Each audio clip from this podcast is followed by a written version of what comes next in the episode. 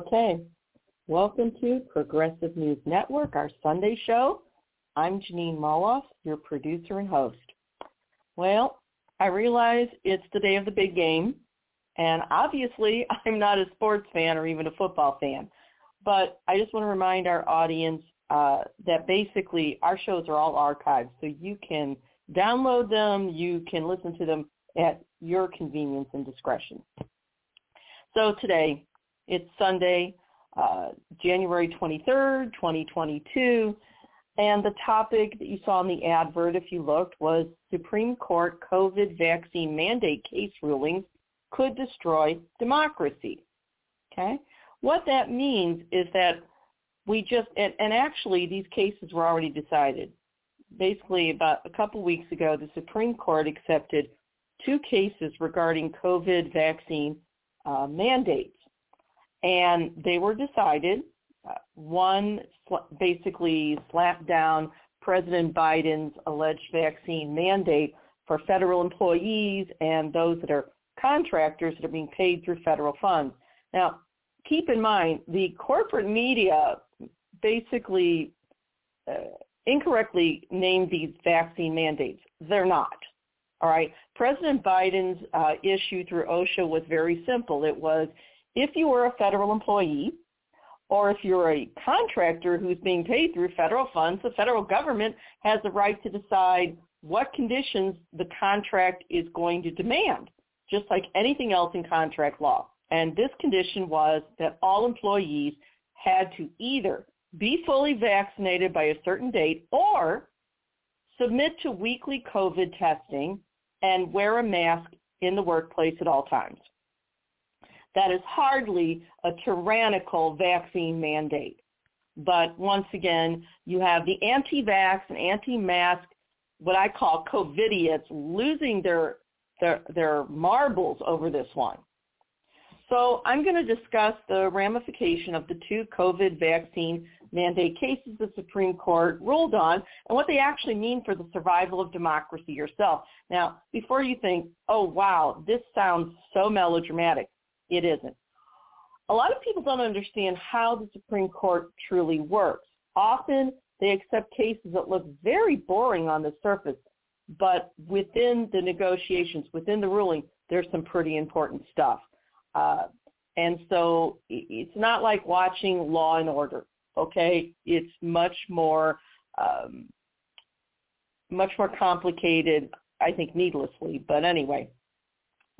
So these cases on the surface, these two COVID, max, uh, COVID vaccine mandate cases, they look really benign on the surface, but the legal, what passes for legal reasoning, and I'm putting that in air quotes, used by unelected conservative judges could essentially destroy the last shred of democracy itself as the court uses these cases as the excuse to steal power from the executive and legislative branches. Now, essentially, these two cases serve as, in my opinion, a litmus test to destroy any enforcement mechanisms of our regulatory agencies.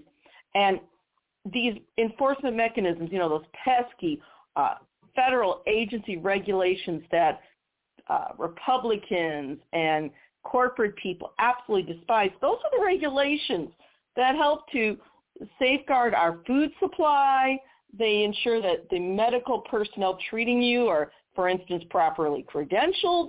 Um, you know, they make sure that on the workplace you're not uh, exposed to toxins, you know, such as workers were when they were dumping dioxin-laced soil in, in the Ozarks, you know, back in the 60s and 70s. So these regulations are there for a reason. They corrected a lot of past abuses and help to make sure that when you go to the grocery store, the food you buy is safe to consume. Okay, that when you go and uh, you know hire, say a plumber, they're properly credentialed. These regulations are important, and again, they're the regulations that essentially reversed the savage corporate abuses that were you know seen in the Sinclair Lewis classic, The Jungle. And I urge everyone to read that this this is our big story this week. Now, next, I'm going to discuss the mockery of the U.S. Senate as Republicans, aided by two alleged Democrats, blocked voting rights this week because they refused to amend the rules of the silent filibuster. And then finally, I will present, um, we have our Jackass of the Week award, and this is for political treachery and cowardice, uh, basically the heights of what I call jackassery.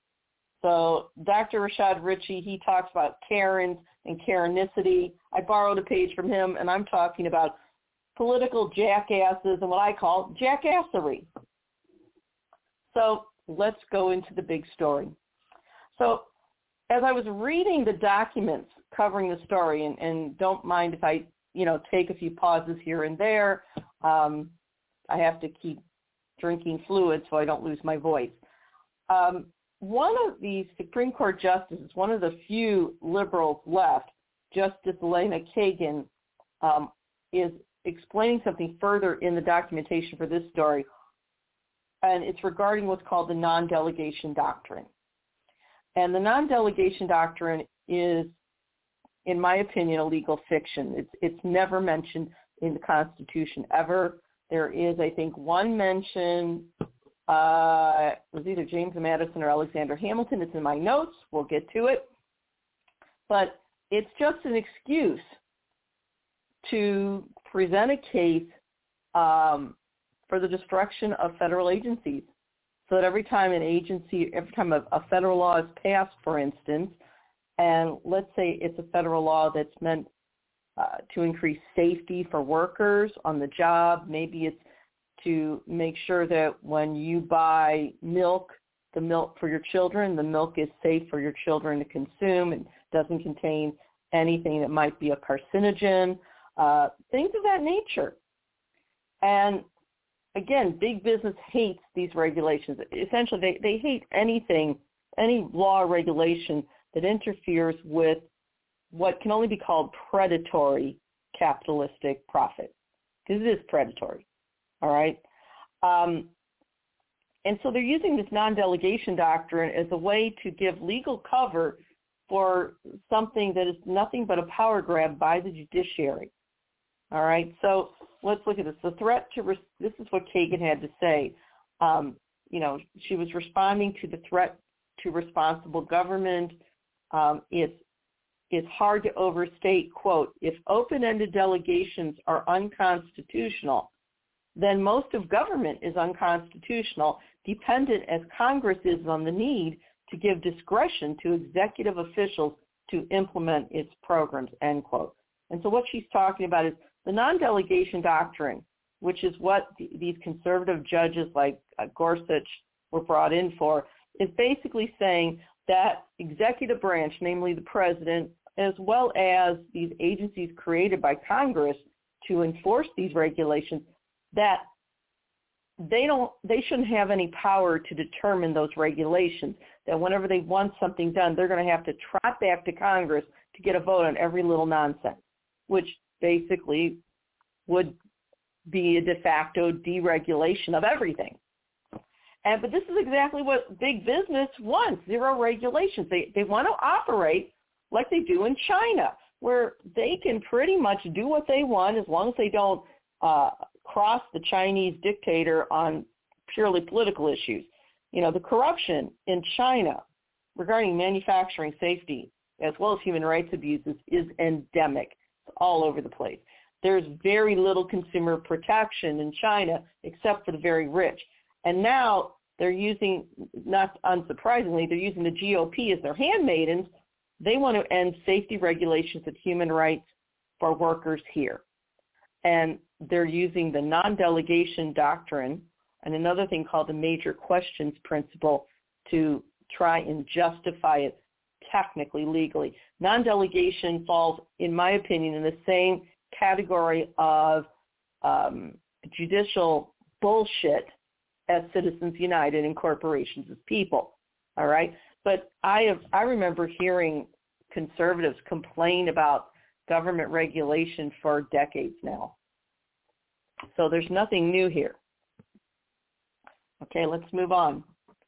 So this first article that backs up what I'm saying was written by Ian Millhiser on Vox. And if you don't have an opportunity, if you haven't read Vox online, I urge you to do so. They do what they call explanatory journalism, where they really take these these uh, technically difficult issues and they explain it so the average person can understand it. Um, but they retain all the critical attributes, all the important points. They don't water it down, but they do explain it. And Vox, spelled V-O-X, uh, is wonderful. And of course, this author is Ian Millhiser, who I think is brilliant. This was um, written, let's see, well, it was updated December 22nd, 2021. So the headline is The Supreme Court Showdown Over Biden's Vaccine Policies Explained. Biden's vaccination policies could save thousands of lives. The Supreme Court could toss them out anyway. And, you know, we now know that of the two cases, the conservatives got their way on one and lost temporarily on the other. This, we know that as of January 13th, the Supreme Court overturned the Biden administration's rule, which required that most workers uh, be vaccinated against COVID-19 uh, or regularly tested for the disease. And when they say most workers, they mean federal workers or workers that are, um, you know, that that work as contractors. And it it would have saved a lot of lives.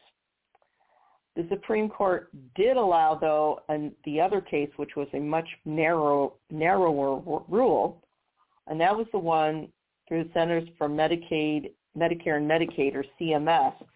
That rule does require healthcare providers that accept either Medicare or Medicaid to be fully vaccinated. The Supreme Court allowed that one to stand.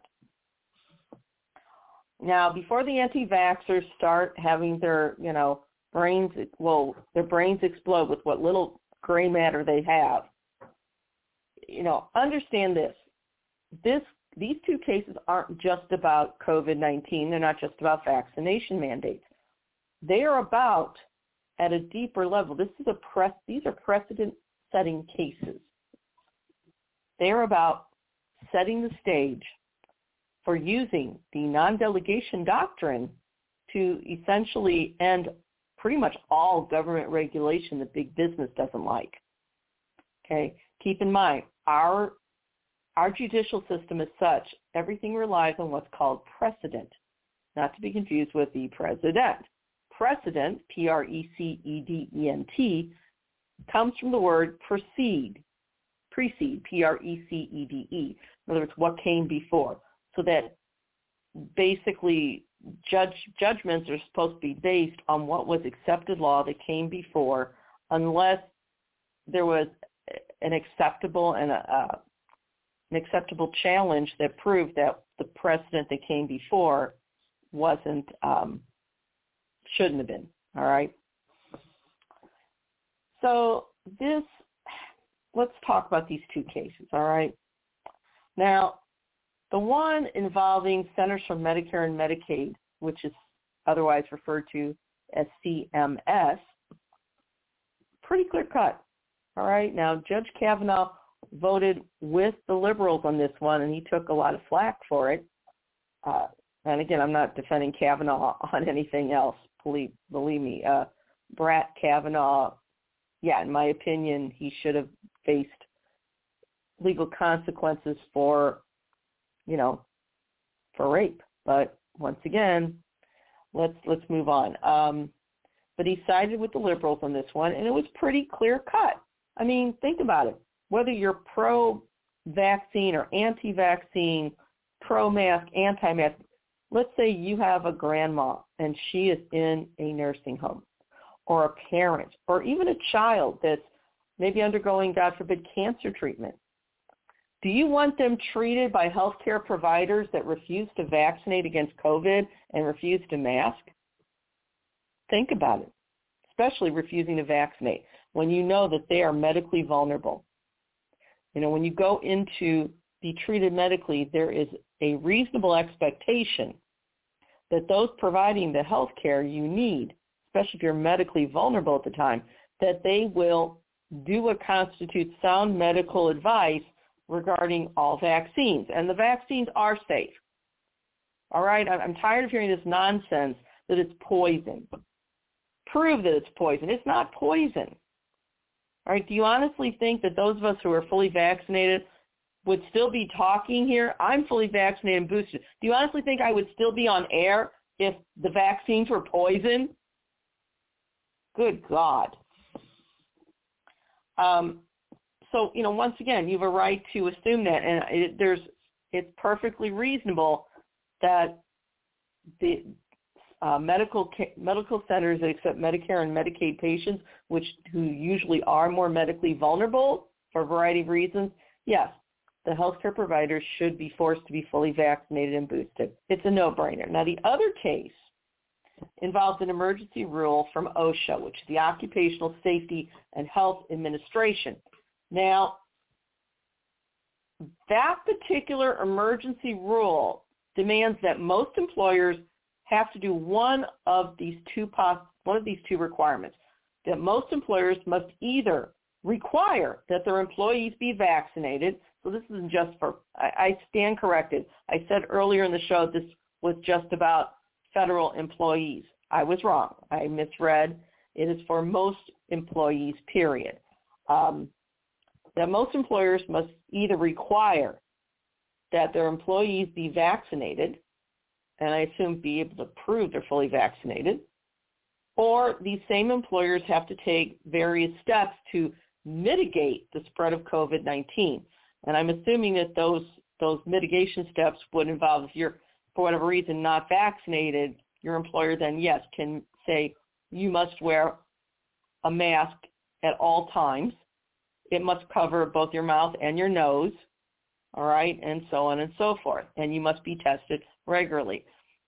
Again, where is the problem with this? You know, employers require drug tests even though what you do on your own time is your own business. I can only think of a few um, a few type of jobs that where drug test would actually be um, relevant, like if you're an airplane pilot or obviously a medical or do- medical doctor or nurse, uh, if you're driving a bus, things that involve where basically you have other people's lives in your hands. I don't think clerical workers should have to take drug tests. I don't think that the average worker should have to do this. And yet everybody accepts that, even though that is really an unnecessary intrusion into your privacy. But they won't take the vaccine. And again, you vaccinate not just to protect yourself. You vaccinate to protect others. Now, backing up a little bit, there's a lot of nonsense out there saying, well, people that are fully vaccinated are getting breakthrough cases anyway. That's true, they are, especially if they're even if they're vaccinated and boosted, but they're not dying from it. And furthermore, not only are they not dying from it, these fully vaccinated people, these fully vaccinated people aren't being admitted to the hospital either, and subsequently they're not clogging up our hospitals unvaccinated COVID patients. We're at a point now where our medical system is about to break. And we have basically so many unvaccinated COVID patients dying in the hospitals unnecessarily. And that's sad enough. But then when you have to add the fact that their presence flooding our medical system is keeping other people with serious medical conditions from re- receiving the treatment they need. So yes, you vaccinate to protect others. And it is, I can understand if you have, and I know I'm digressing a bit, I can understand if you have a true true uh, um, medical condition that the vaccine will put your life in or health in danger. And as long as it's diagnosed by a, a fully credentialed physician and you can prove it, fine. But there's no excuse for anyone else. For everyone else, the vaccines, yes, they are safe. And frankly, yes, it is selfish to refuse to vaccinate. I'm not even going to hear that nonsense anymore. So that's the, the rule that was struck down was the OSHA rule, which demands that most employers say, look, you either have to be fully vaccinated and prove that you are, or you have to wear a mask at all times, and then you have to have weekly COVID tests. Nothing unreasonable about it. right after that rule took effect, there was a right-wing panel that um, basically went to court and they raced to the uh, uh, Court of Appeals for the Fifth Circuit. Okay, and the Fifth Circuit is notoriously, um, you know, ultra conservative, and it's it's ridiculous. So basically, that case was transferred to the Sixth Circuit, which is more centrist, if you will. Um, but what happened was, um, well, basically what happened was the Fifth Circuit stopped, blocked everything and made a ruling so that by the time it got to the Sixth Circuit, there wasn't much they could do about it. So let's kind of go into the background here. I don't want to get into too much because we'll lose too much time, but basically here's what happened. Um, we have here, according to this piece by uh, Ian Millhiser, he quoted a conservative law professor um, by the name of Jonathan Adler. And Adler was, according to this, a one-time crusader against Obamacare, according to Vox.com. But Adler wrote, quote, the CMS rule, in other words, Centers for Medicare and Medicaid, um, the CMS rule can be justified as a measure to protect Medicare and Medicaid recipients, which is something CMS clearly has the authority to do, end quote. That's, and he's right, okay? So let's go on. The OSHA case and CMS case, what they're really about is they are they turn on the power of federal agencies, in other words, to create what are considered binding regulations. All right, so you kind of think, well, what right do these agencies have to create the regulations? Well, you have to understand the practical, the practicality of governing, first of all. Uh, Congress passes a lot of laws and there's not enough hours in a year to get Congress to be able to decide on every little regulation. Furthermore, these agencies are often staffed by experts in those areas who are better prepared to decide what constitutes good regulations regarding whether it is air quality or um, the, the uh, safety of a particular medicine, things of that nature. Most of Congress is either attorneys or business people, and they're not qualified to do this. They delegate, just like any reasonable person would. Congress delegates that authority to create reasonable regulations, not everything, but reasonable regulations that are consistent with the way certain laws were written regarding those agencies on a daily basis. Okay? and those agencies, the heads of those agencies are part of a presidential cabinet. All right? That's what it is. It's an issue of practicality. But the Federalist Society has really been pushing this non-delegation doctrine because what they want to do is deregulate everything. You have to remember, one of their little crony henchmen, Grover Norquist, used to brag about how he wanted to shrink government functions to uh, such a small issue that it could be drowned in a bathtub. This is not responsible governance on their part. Okay? So on the one hand, these cases, yes, are about vaccine mandates. And again, at a surface level, yes, vaccines do prevent worse disease. Vaccines are not poison. Vaccines work by introducing a very small amount of whatever the disease is into your bloodstream. Usually it's a dead part of it, dead part of it, whatever, but into your bloodstream so your body can build up antibodies and fight it. And it's worked. You know, we have essentially cured polio, measles, um, tuberculosis, if you get the vaccine that is, and many others, smallpox and it, it takes time, but it works. But now vaccines are bad because we have a sizable part of the American public that are essential that are basically scientifically illiterate. Let's just call it for what it is.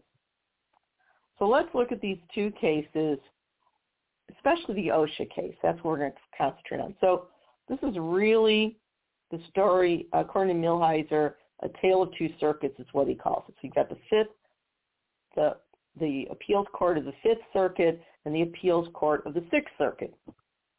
All right, and there's been lawsuits challenging the OSHA rule. Um, here, this on this particular ruling, this particular OSHA rule, it changed a little bit. And so what happened was this. 10 days after the OSHA rule was announced, there was a federal statute that required the judiciary conduct a lottery to decide which, which court, which circuit in the Court of Appeals would actually hear all these cases. Now, the Sixth Circuit won the lottery, and the Sixth Circuit has a history of being more centrist. They actually rely on evidence and so on and so forth. Um, and there was so there there was kind of this unusual thing that happened though. There was a lawsuit called BST Holdings versus OSHA in this brief period. It was filed in the Fifth Circuit. And I'm reading straight from Millhiser's article, quote, but before the lottery took place and the case was transferred to the Sixth, um, so let, let me go back here. So here's what Millhiser wrote. Sorry about that quote, one upshot of this unusual process, in other words, the lottery, is that there was a brief period after a lawsuit called BST Holdings v. OSHA was filed in the Fifth Circuit. But before the lottery took place and the case was transferred to the Sixth, when an especially conservative Fifth Circuit panel had jurisdiction over the OSHA rule. So there was a little trickery and deceit to make sure this OSHA rule hit a specific judge. And that, and to go further, what Millhiser wrote, quote, and that panel raced to hand down a decision blocking the rule before the case could be taken away from them, end quote. Okay? And this was also in Vox.com. Now, to me, that indicates that the Fifth Circuit judge most likely had already decided how to rule before even hearing the facts, okay, which is judicial malfeasance. You know, they're supposed to listen to the facts first, not, you know, not decide before hearing the facts. But that is exactly what the judge in the Fifth Circuit, a Trump appointee named Kurt Engelhardt, did. So the opinion in BST Holdings was written by this Trump appointee, Judge Kurt Engelhardt, and according to um, according to Millhiser, it's quote riddled with errors, some of them obvious and egregious, end quote. And they give an example. So for instance, the OSHA Act, which is the Occupational Safety and Health Act of 1970. All right, the, the name is important actually. You'll see in a little bit. That's the federal law that allows OSHA to regulate workplaces for safety. That law, as I said, it allows OSHA to create, quote, an emergency temporary standard, end quote, regard, regarding workplace health or safety if the agency determines that such a standard is necessary. To, okay, this is a direct quote. I'm going to read it again. So the OSHA Act does the following. Quote, it permits OSHA to issue a, an emergency temporary standard regarding workplace health or safety if the agency determines that such a standard is necessary to protect workers from a, quote, grave danger from exposure to substances or agents determined to be toxic or physically harmful, end quote. So what happened in the BST Holdings case? And why am I saying that Judge Engelhardt is most likely corrupt? Well, he made a lot of crazy claims. Now keep in mind, your own when you're a judge, your own personal opinions are they may play into it, but you're supposed to rule on facts. Well, Judge Engelhardt claimed that, for one, that the COVID-19 virus, quote, does not qualify as an agent that is physically harmful, end quote. In fact, Judge Engelhardt wrote that, quote, an airborne virus is beyond the purview of an OSHA emergency rule, end quote. Now keep in mind, I don't know what reality Judge Engelhardt lives in, but to date, in slightly under two years, COVID virus has killed some 820,000 Americans. Now compare that to the number of deaths among American soldiers during all of World War II. I believe that was some 405,000. So again, Judge Engelhardt appears to be writing either either he's a nut job who really believes this nonsense, or he's writing what he was instructed to write. In which case, yes, he refused to look at the evidence and he is corrupt.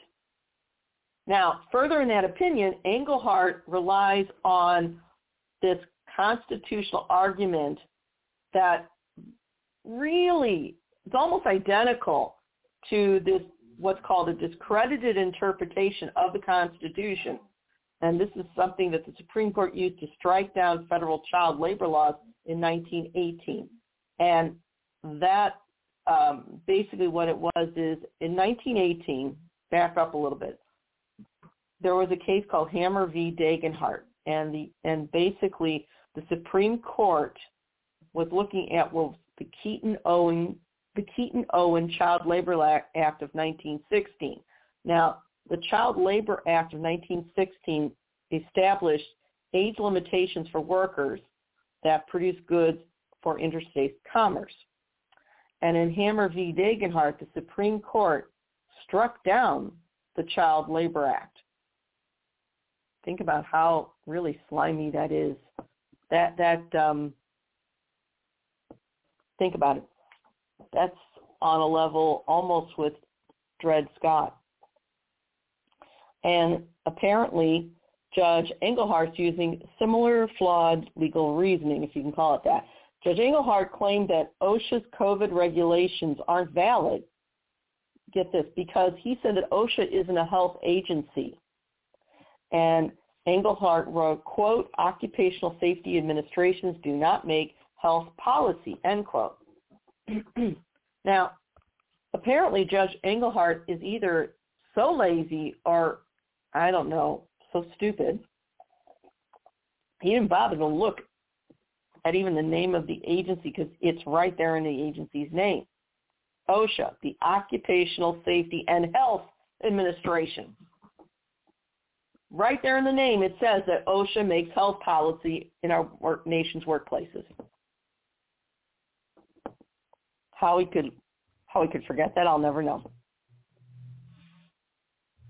So, you know, Millhiser's looking, he's going, look, after reading the BST Holdings case, you know, he said the following, quote, it is difficult to avoid the conclusion that the Fifth Circuit panel simply started with the conclusion it wanted to reach that the OSHA rule must be struck down as fast as possible and then raced to toss any argument that could possibly support that conclusion into a published opinion before the case could be transferred to a less ideological circuit, end quote. Okay. That's what Millhiser wrote. Translation. This is a polite way of accusing Judge Kurt Engelhardt of the obvious, namely deciding a case before it's even heard, deciding a ruling, what he's going to write in the ruling before even hearing the evidence.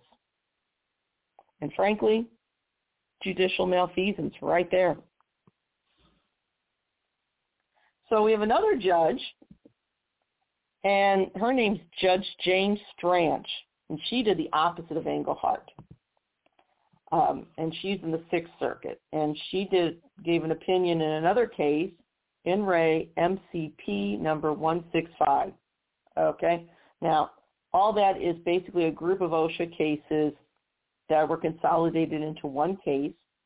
They were transferred to the Sixth Circuit. Now, Judge Stranch, in another, was formerly a, a labor and employment uh, lawyer, so she knows a lot about the OSHA Act.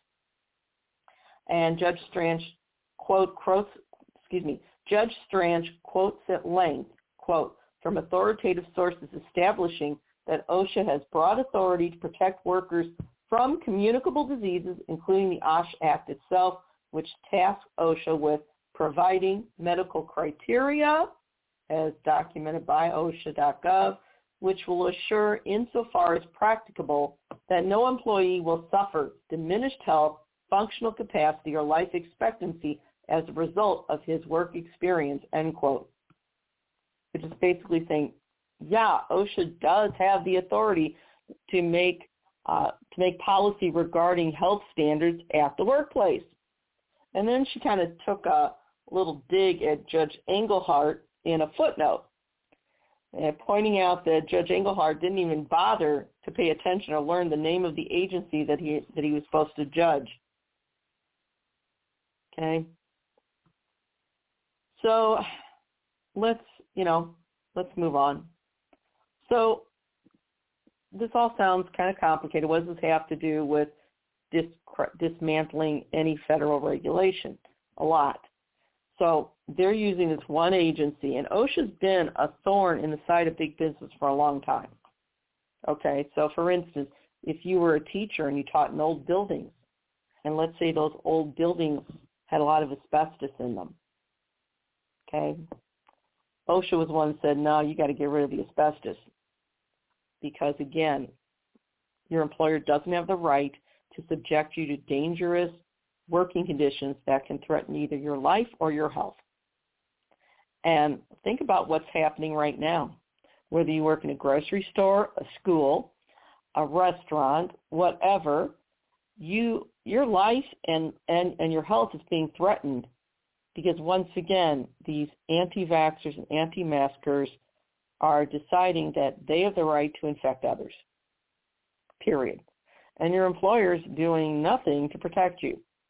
And if you do get sick with COVID, they're telling you you have to show up anyway.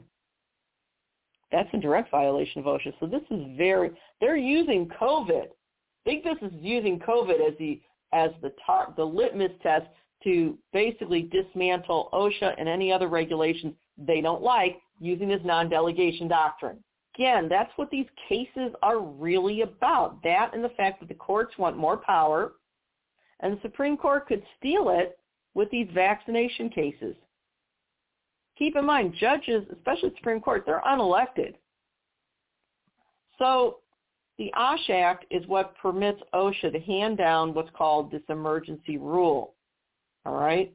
And this emergency rule is allowed if that rule is deemed necessary to, quote, shield workers from a grave danger from exposure to substances or agents, again, determined to be toxic or physically harmful. Seems pretty reasonable to me. But once again, how dare liberals want to actually, I don't know, protect the average worker from workplace hazards?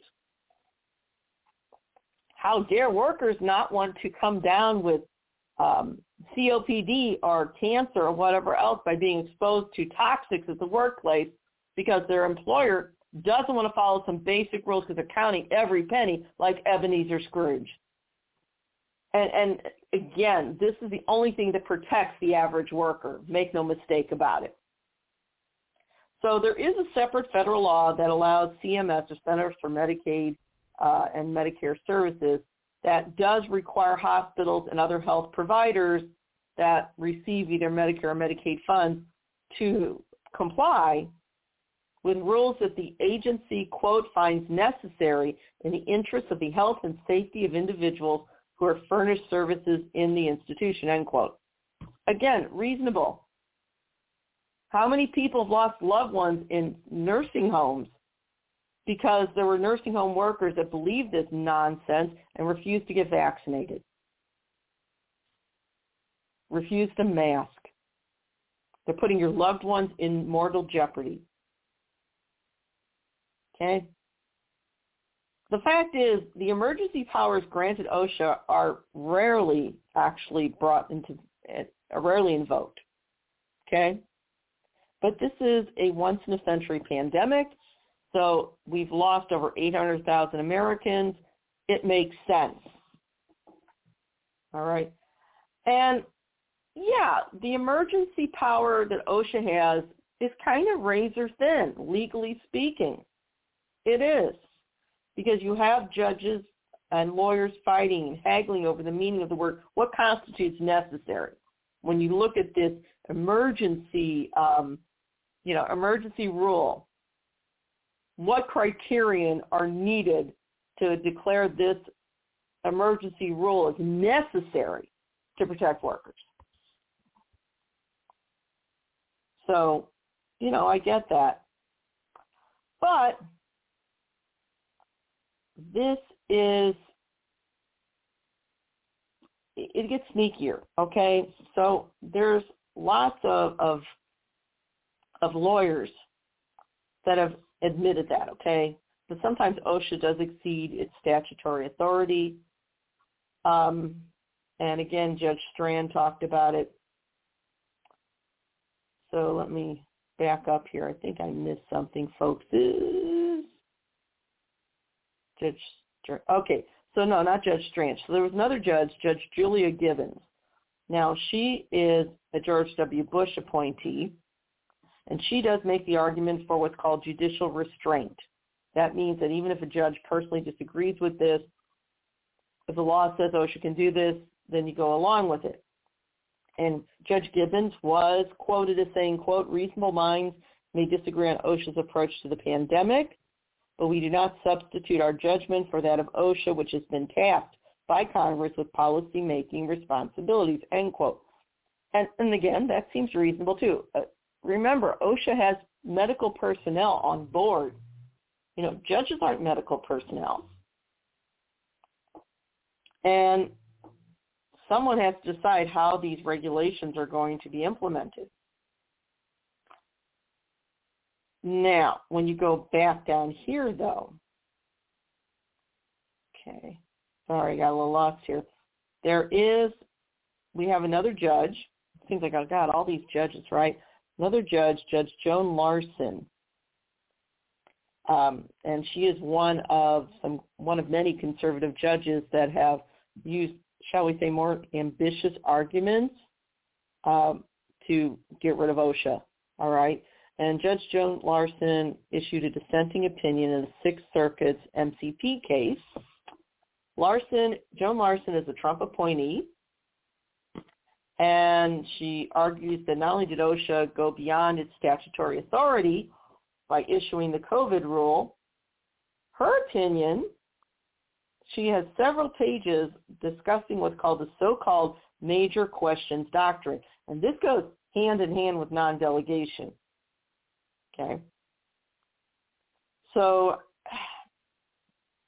the Supreme Court has used the major questions doctrine, stop agency treated regulations that a majority of the courts thought was too broad or too ambitious.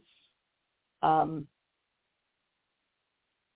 and this major questions doctrine was also cited by that crooked judge, Judge Engelhardt. And that was actually one of several items he listed. Now, the problem with this major questions doctrine is it's really vague. All right. Uh, Judge Stranch wrote in an opinion citing with OSHA about the major questions doctrine, and Judge Stranch wrote, quote, the doctrine itself is hardly a model of clarity, and its precise contours, specifically what constitutes a question concerning deep economic and political significance, remain undefined, end quote. The problem with really vague doctrine like this whether you're trying to use to actually halt regulation that is supposed to protect us, where are the criterion? You know, a list of circumstances where it would apply. So, and, and it's problematic when a court hands down a, a, a ruling that contains really vague and open-ended rules. And you think, well, why is that? Because when courts do that, when courts hand down rulings that are characterized by extremely vague and open-ended rules, they are, quote, effectively transferring power to themselves, as documented Vox.com. Um, and there's some questions they have to ask themselves. Okay, things like when you're talking about major questions doctrine, how significant must an agency decision be before it qualifies as a matter of, quote, vast economic and political significance, end quote. All right? We don't know. It seems like these waters are very muddied. So not too long ago, the Supreme Court warned judges against relying on really vague justifications when they when they want to second guess a federal agency. This is according to Millhiser. In fact, in one decision, um, seminal decision, Millhiser writes that, quote, courts should be reluctant to second-guess federal agencies' regulatory decisions for two reasons. And then the two reasons are this. Courts, in other words, courts shouldn't second-guess federal agencies or should be reluctant to do so.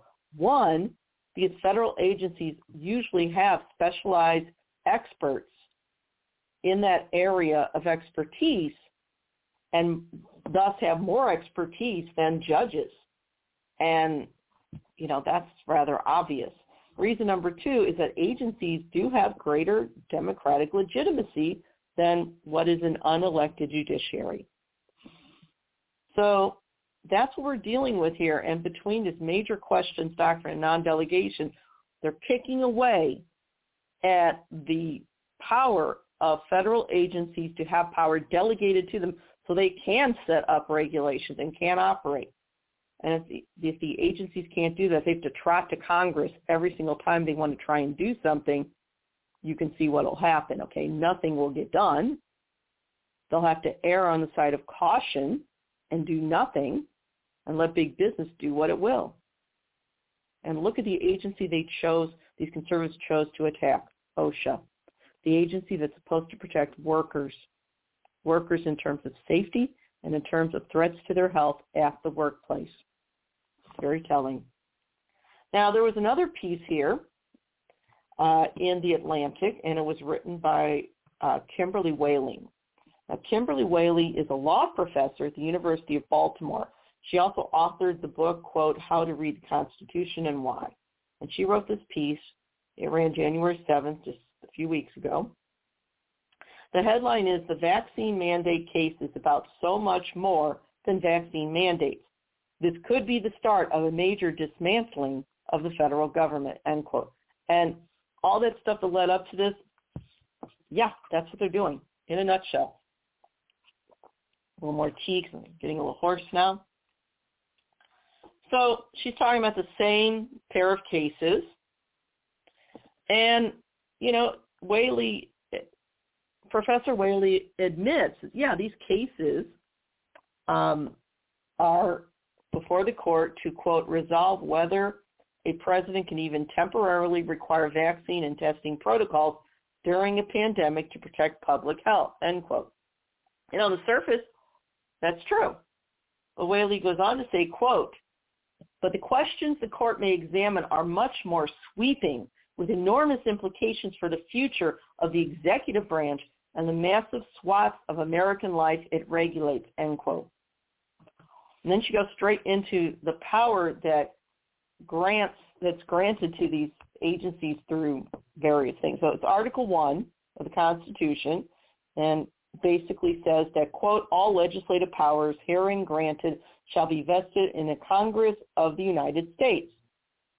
But Wehle explains that the Constitution doesn't actually define legislative powers just doesn't. Doesn't say the legislative powers are A, B, C, D, E and list them. Doesn't do that. Now the Constitution, she goes on to say, does suggest that there are some undefined powers granted to the other two branches of government, and that's the president's executive power under Article 2 and the federal courts or the judiciary judicial power under Article 3. Professor Wehle goes on to explain that, yeah, in a practical matter, lawmaking or legislative legislation, that lawmaking power, that legislative power, if you will, quote, might be defined as writing rules that operate prospectively to constrain conduct. Quote, thou shalt not discriminate on the basis of disability, on the basis of disability, for example, is the law that Congress effectively created in 1990 with the Americans with Disabilities Act, end quote. Okay? She gives Professor Wehle gives another example. Um, she mentions OSHA, the OSH Act, which is the Occupational Safety and Health Act of 1970, as well as Titles 8 and Titles 19 of the Social Security Act, which in 1965 created Medicare, the federal insurance uh, the federal health insurance program for people age 65 and older, and then Medicaid as well uh, for people of low income. And these two statutes um, really provide what she says is the legal justification for Biden's vaccine or test mandates.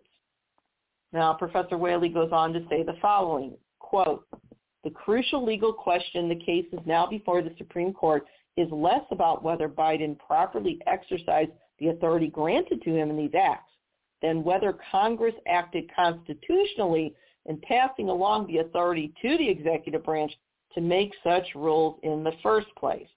This is a very important, end quote, it's a very important statement.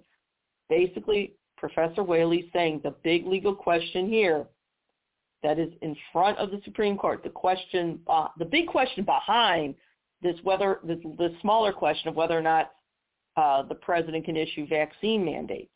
It's really about whether the authority granted to the president, granted to the executive branch in these acts like the OSH Act, did Congress act constitutionally in delegating or passing this authority to the executive branch to make these rules in the first place? And you can see where non-delegation fits in that. Non-delegation is saying, no, Congress didn't act right and the president doesn't have a right to delegate authority to agency heads to make to make the nuts and bolts regulation that operates these agencies. That no, under non-delegation, each agency would have to trot back to Congress for, excuse my language, for every little fart. That basically neuters, neuters, renders impotent these agencies in terms of their being able to do what they were tasked with doing. Now, Professor Wehle goes on to say, quote, if the Supreme Court's conservative majority decides that the delegation was improper, a position certain justices appear to have endorsed, okay, a cascade of deregulation could begin, reversible only with a formal amendment to the Constitution or a new majority on the court, both of which are all but impossible in the foreseeable future, end quote. This is really at the heart of the matter. They're using COVID as the excuse, and COVID has become so such a political lightning rod. You know, people are like COVIDiots are screaming about their dubious liberty to infect others, but this is what it's really about. Take another hint, cup a little more tea here. So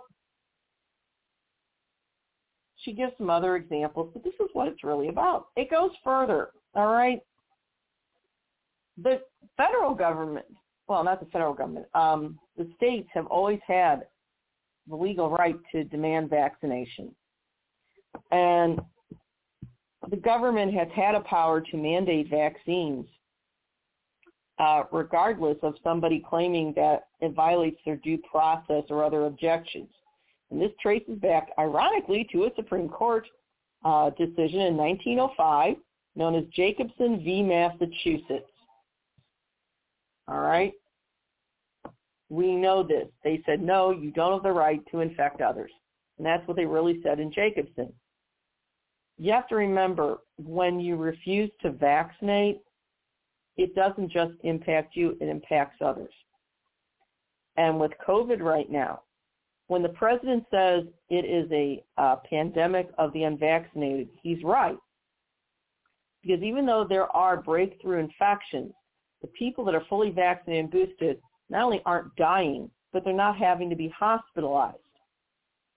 Okay? The other thing to consider is this. With vaccination, if enough people aren't vaccinated, more mutations will develop, and those mutations most likely, God forbid, but most likely will not only be immune to vaccines, but most likely immune to our medicines as well, including monoclonal antibodies.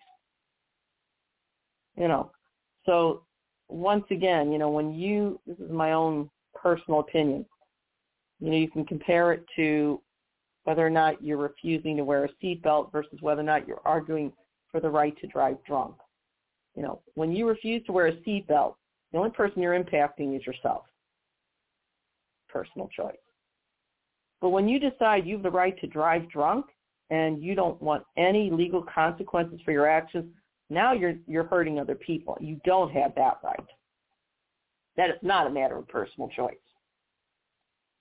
So again, what Professor Wehle is really saying is what's really at stake here in these COVID cases is, quote, Congress's authority to hand off or delegate, in other words, to hand off regulatory power to unelected executive branch agency personnel writ large, which is which has long been a point of debate among lawyers, judges, and academics, end quote.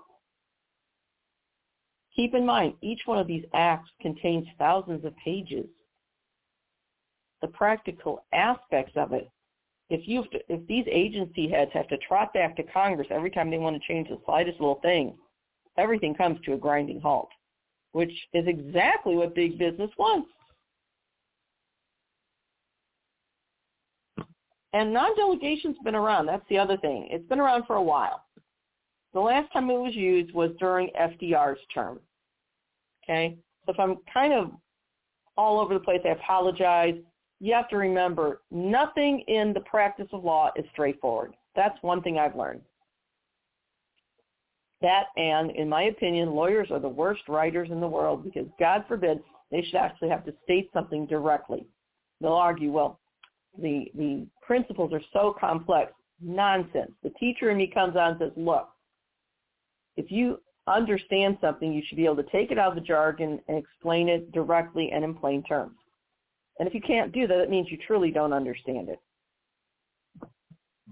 Just saying. So FDR, Franklin Delano Roosevelt, the New Deal. He had, you know, he was going after um, the banksters. He was going after the uh, you know, the monetary aristocrats, if you will, the height of the depression. People are starving to death. And so, you know, there's a section here, FDR non-delegation. This is how conservatives killed other New Deal programs. There were other programs FDR couldn't get off the ground, though. So FDR's National Industrial Recovery Act of 1933.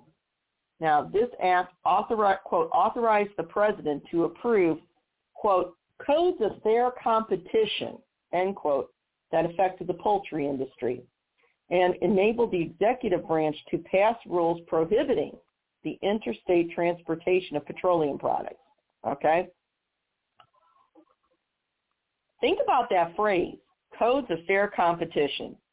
Do you honestly believe big business wants that? Of course not. If you are a small business person or mid-sized business, Maybe you are more innovative. Maybe you have, they don't want fair competition. They'll flood the market with cheaper goods and drive you out of business. Okay. So let's look at this.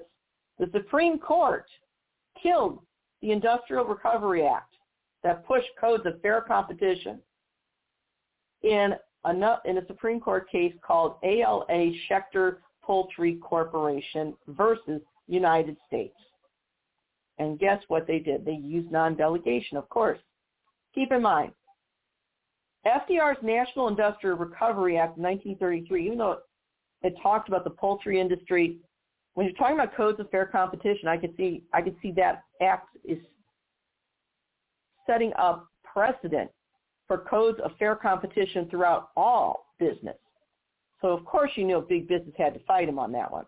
So the case ALA Schechter Poultry Corporation versus the United States, um, the Supreme Court issued two decisions.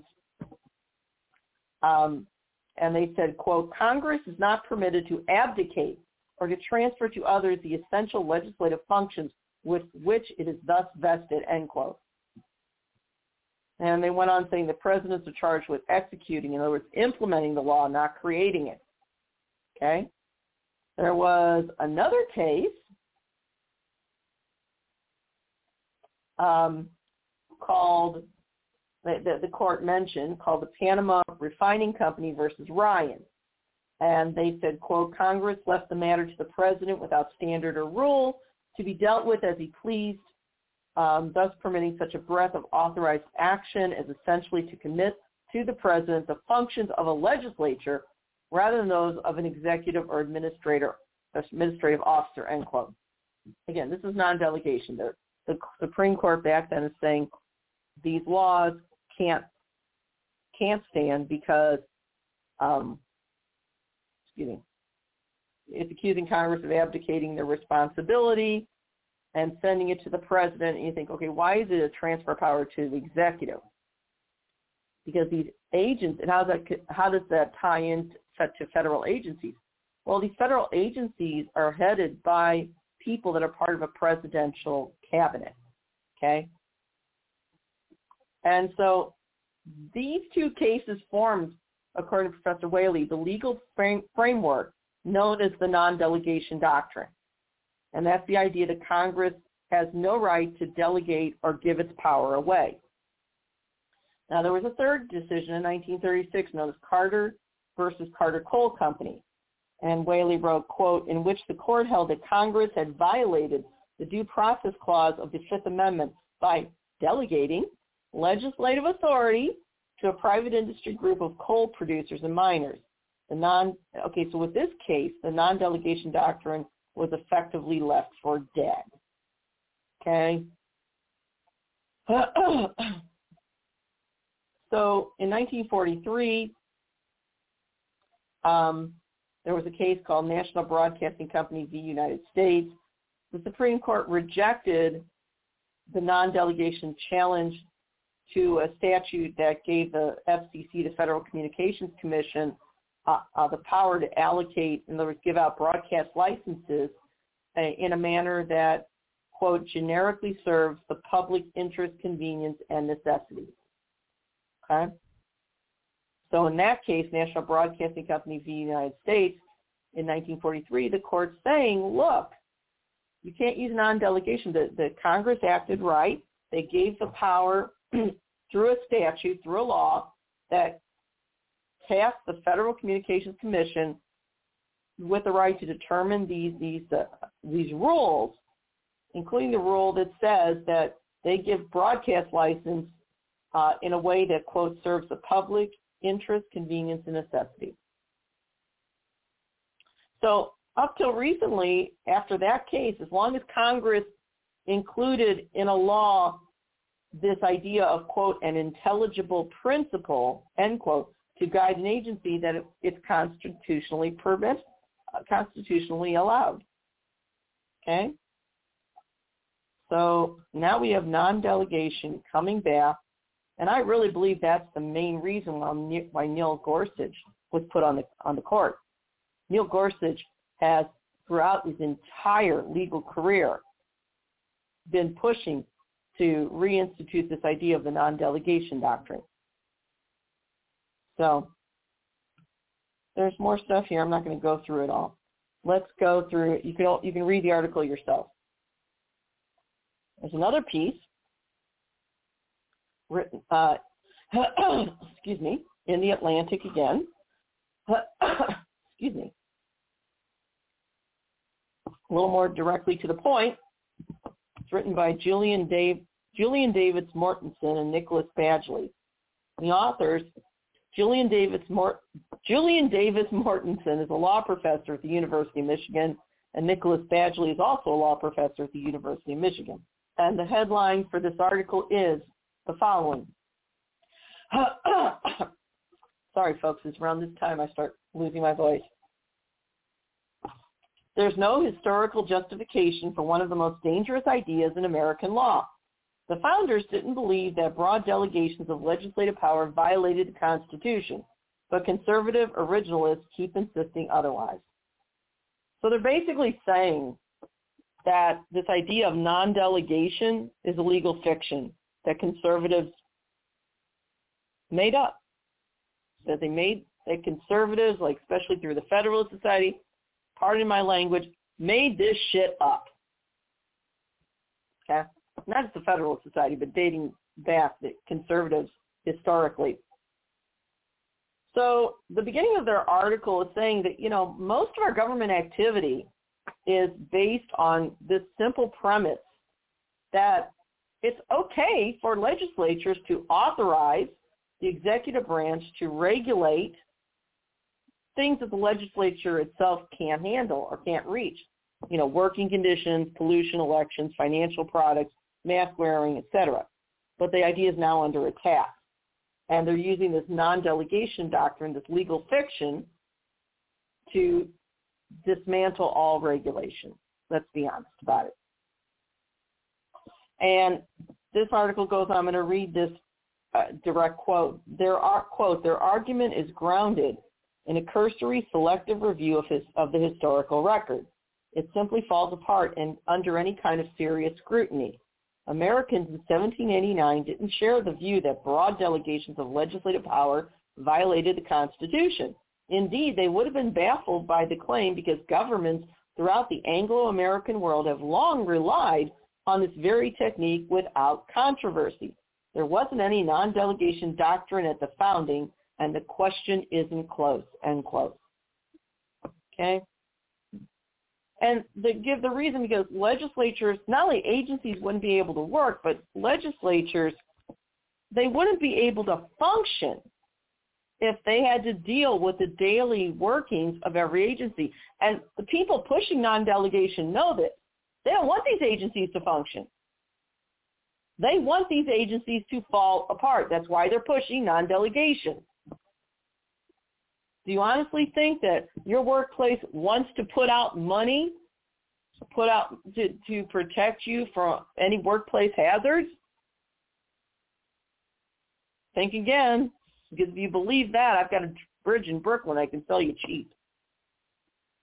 So they go on to explain it, and this non-delegation doctrine, all right, um, is you know really attacking any regulation, any agencies tasked with, you know, governing these, uh, enforcing these regulations, excuse me.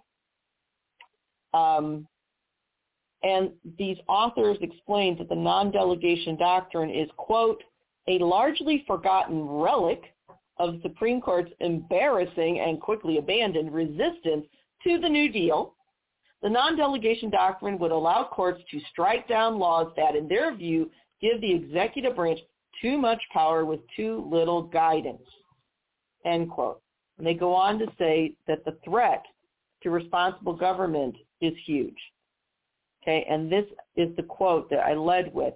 The idea that if open-ended delegations of power are unconstitutional, okay, in other words, if if a um, if an executive can't delegate um, a certain amount of power to agency heads that are well versed in that particular area of expertise.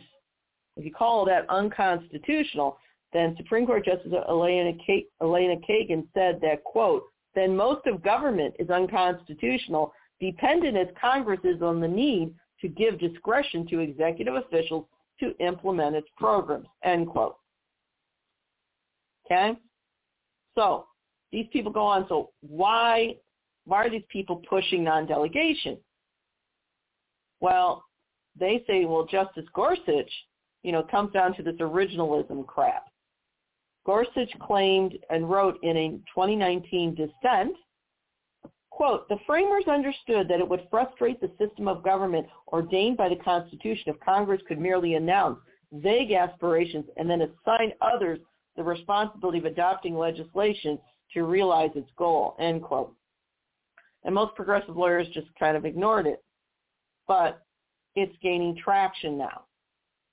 And it deals with originalism. And there was a new paper um, claims that there's no such there was no such thing as non-delegation doctrine at the founding of this country or in the Constitution. And here's the quote. Quote, to see why to see what I'm sorry, let me start from the beginning. Quote, in a new paper, we demonstrate that, this is from the authors of this particular paper, quote, in a new paper, we demonstrate that there was no such thing as a non-delegation doctrine at the founding. To see why, keep in mind that originalists want to discern the original public meaning of the Constitution. That can't be a secret or hidden meaning. It must be the meaning that the public, and in particular the delegates to the state ratifying conventions, would have assigned to the Constitution's spare text. For originalists, the burden of proof is high. To justify a judicial assault on laws adopted by Congress and signed by the President, the historical evidence should be nothing short of bulletproof, end quote. So the authors of this paper are accusing the original, especially on the Supreme Court, of just what they're doing, a judicial assault on laws passed by Congress, especially laws regarding business regulations that, that big business doesn't want. And keep in mind, these justices are unelected.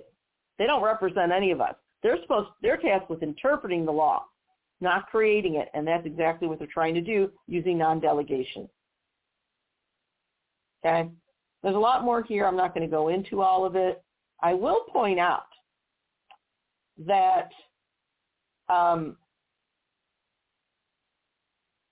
the founders, according to these authors, the founders would have been really confused by this, the originalist claim that legislative power can't be delegated because the founders delegated it all the time.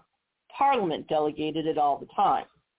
In fact, they go on to say that under the Articles of Confederation, which was before we had a constitution, um, Alexander Hamilton explained, quote, if the New York Constitution forbids the grant of legislative power to the Union, then the powers granted under the Articles of Confederation are illegal and unconstitutional ought to be resumed. End quote. But they weren't because it didn't. All right, they weren't unconstitutional. Okay. Um, and early Congresses, after Articles of Confederation, did delegate power, quite a bit of it actually. Um, and they weren't just secondary issues. These were very important issues. Um, things like kind of getting together finances for a new country, regulating industry, governing territories, you know, finding a way to secure revenue, and then also defense, guard against, you know, internal and external threats. These were all delegated. These authors give a few examples that were that came from the first Congress, which was seated from 1789 to 1791. One of them was, one of the ways it was delegated, Congress readopted the Northwest Ordinance that gave power to the appointed governor of the Northwest Territory and three federal judges the power to issue the territory's entire civil and criminal code as may be necessary and best suited to the circumstances of the district without any other guidance. Okay, so that's one thing that was delegated. That first Congress also delegated to, quote, foster industrial innovation. They adopted a patent law that gave the Secretary of State and the Secretary of War and the, and the Attorney General the power to grant patents to new inventions whenever they, quote, deem the invention or discovery sufficiently useful and, or important. That's the second time, excuse me, that's the second time the first Congress delegated power. And the, the third example of the first Congress delegating power is Congress forbade trade or you know, any sort of trade with American Indian tribes unless they had a license. And they required all the licensees to be governed, quote, by such rules and regulations as the president shall prescribe, end quote. So where is Neil Gorsuch getting all this made up bullshit? And that's what it is. Now, originalists disregard this stuff, and they like to point to a debate in the second Congress of when James Madison objected to a proposal that would have given the president authority to establish new post roads. Madison said, quote, there did not appear to be any necessity for alienating the powers of the House, and if this should take place, it would be a violation of the Constitution. However, end quote, what these authors point out is that if you read the entire debate, you'll find that that second Congress didn't agree with Madison. Okay. In fact, one of Madison's opponents said the following, that Congress was, quote, also empowered to coin money, and if no part of their power be delegable or delegated to somewhere else, he did not know, but they might be obliged to turn coiners and work in the mint themselves. Nay, they must even act as the part of executioners in punishing piracies committed on the high seas. So one of Madison's opponents is mocking Madison and just saying, look, if we can't delegate power What are we going to do? We're going to coin the money ourselves. You know, can you imagine um, Judge Gorsuch painting on the seal on a dollar bill? That he's just calling it ludicrous, and it is ludicrous. Now, these are all the originalist best evidence, but it doesn't work. Okay, um, and these law professors went through tens of thousands of pages in the ratification debates of the U.S. Constitution. Um, they went through tens of thousands of pages early congressional debate, and all these originals can come up with is Madison's statement. Okay? So these authors go on to say that the historical record on, non on the non-delegation doctrine is practically silent. And they go on to say the following, quote, the non-delegation doctrine didn't exist at the founding. It's a fable that originalists tell themselves about how enlightened people must have thought about the Constitution. For those suspicious of agency authority and centralized government, it makes for a comforting story. But it's just not true, end quote. Okay, so that's our big story. And I can see we're running low on time. So now, as we know, the Voting Rights Act wasn't going to come to a vote. And that's because every Senate Republican, all 50 of them, aided and abetted by two alleged Democrats, namely Joe Manchin and Kyrsten Sinema, blocked the voting rights bill coming to a vote by using the filibuster, the silent filibuster. And this is really something that is actually totally illegitimate. We've talked about on the show before. The silent filibuster basically grants an unconstitutional veto power to a handful of senators, and everything comes to a grinding halt. And the reason it's an unconstitutional veto power is because it blocks debate, it blocks ending debate, and it blocks things coming to a vote. You have to have a supermajority of 60. And that's ludicrous. Now, the excuses given by Joe Manchin, especially by Kyrsten Sinema, are that the Senate is there to prevent wild swings from the public. Translation. The U- U.S. senators are such a club of self-appointed aristocrats that they think we're just too stupid to be able to know what we need. That's all. Talk about condescending and insulting as hell. But that's what happened.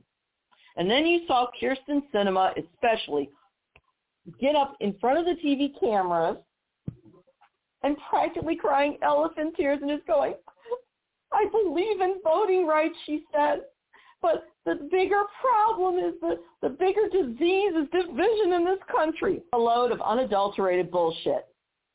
I feel like telling her, listen, Blondie, the division was already there. It has always been there you know, Kyrsten Sinema is a white, generically Christian woman. She's blonde. No one's ever going to confuse this woman with a, a racial ethnic minority. She passes. And the fact that she's gay or bi or whatever is irrelevant as long as she keeps her mouth shut. She passes as a white woman. Any person of color is going to be shaking their head knowing what I'm talking about. The fact is this. Kyrsten Sinema made a mockery of this entire issue. She just did. She has defied her constituents every step of the way. She has influence peddled to a level not seen since Tammany Hall, and blatantly so. All you have to do is go to opensecrets.com and look at Republicans are giving to her campaign coffers. The woman raised 28 million in one election cycle for a minimally po- populated state like Arizona. Do you think she did that just through Democrats and, and progressives? No, of course not. But she stood there and literally thumbed her nose at the rest of us. Period.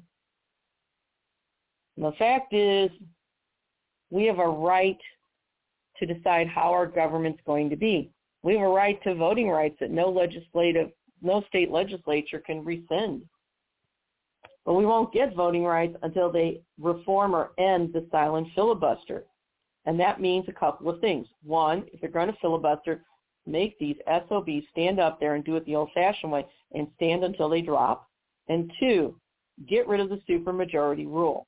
Filibuster ends with 51 votes. That's it. It's really that simple. And if they get all the Democrats, now of course with Manchin and Sinema, they're not going to be part of that. They never had any intention of doing so. I mean, look at it from their point of view. They're cashing in. They are a king and queen maker because again, divided Senate with a president of their party and all they have to do is just hold out. And they have sabotaged every good thing that we've tried to do. This feeds into, again, the Jackass of the Week segment. Now, it'd be easy to say Kyrsten Sinema is the Jackass of the Week because she's frequently that. So is Joe Manchin. But this week, you know, I witnessed some major acts of jackassery, as you call it, coming from corporate media, and specifically Meet the Press host Chuck Todd. Now, I'll give you some background here. After Senators Joe Manchin and Kyrsten Sinema voted lockstep with the GOP to keep the silent filibuster intact, Sinema's own Democratic Party in Arizona voted to censure her. And they were right for doing so. They censured her for multiple reasons. Part of it was, yes, this filibuster vote. But part of it was also because she has gone against the wishes of her constituents and she's defied them on minimum wage hikes. She's defied them on shelter. She's defied them on everything. And they've had it. So the fact that her own Democratic Party censured her, you know, in Arizona, but this issue came up really prominently this morning on Meet the Press, and Chuck Todd and his panel, they, they defended poor little Kyrsten. After all, how dare the rabble call out Kyrsten Sinema for essentially blocking voting rights by voting to maintain the unconstitutional filibuster. In fact, Chuck Todd very blithely attempted to paint Sinema as the victim, arguing that she was censured, quote, over an issue of tactics and not substance, end quote. Okay. And Todd's panel all agreed with the one exception of Symone Sanders. Now let's face it, this issue of tactics and not substance, that is the same as the age-old civility or collegiality bromide. You know, the idea that politicians and others can commit acts of sabotage against the people, sabotage democracy itself. You know, they can sabotage against the idea of equal representation, against the idea of one person, one vote, against human rights. As long as their presentation of these unethical, evil acts against democracy and human rights itself remains civil or, in air quotes, collegial. Now, let's face it. I looked up Chuck Todd's bio. He grew up in Florida, in the suburbs, basically privileged. Never had a hard day in his life.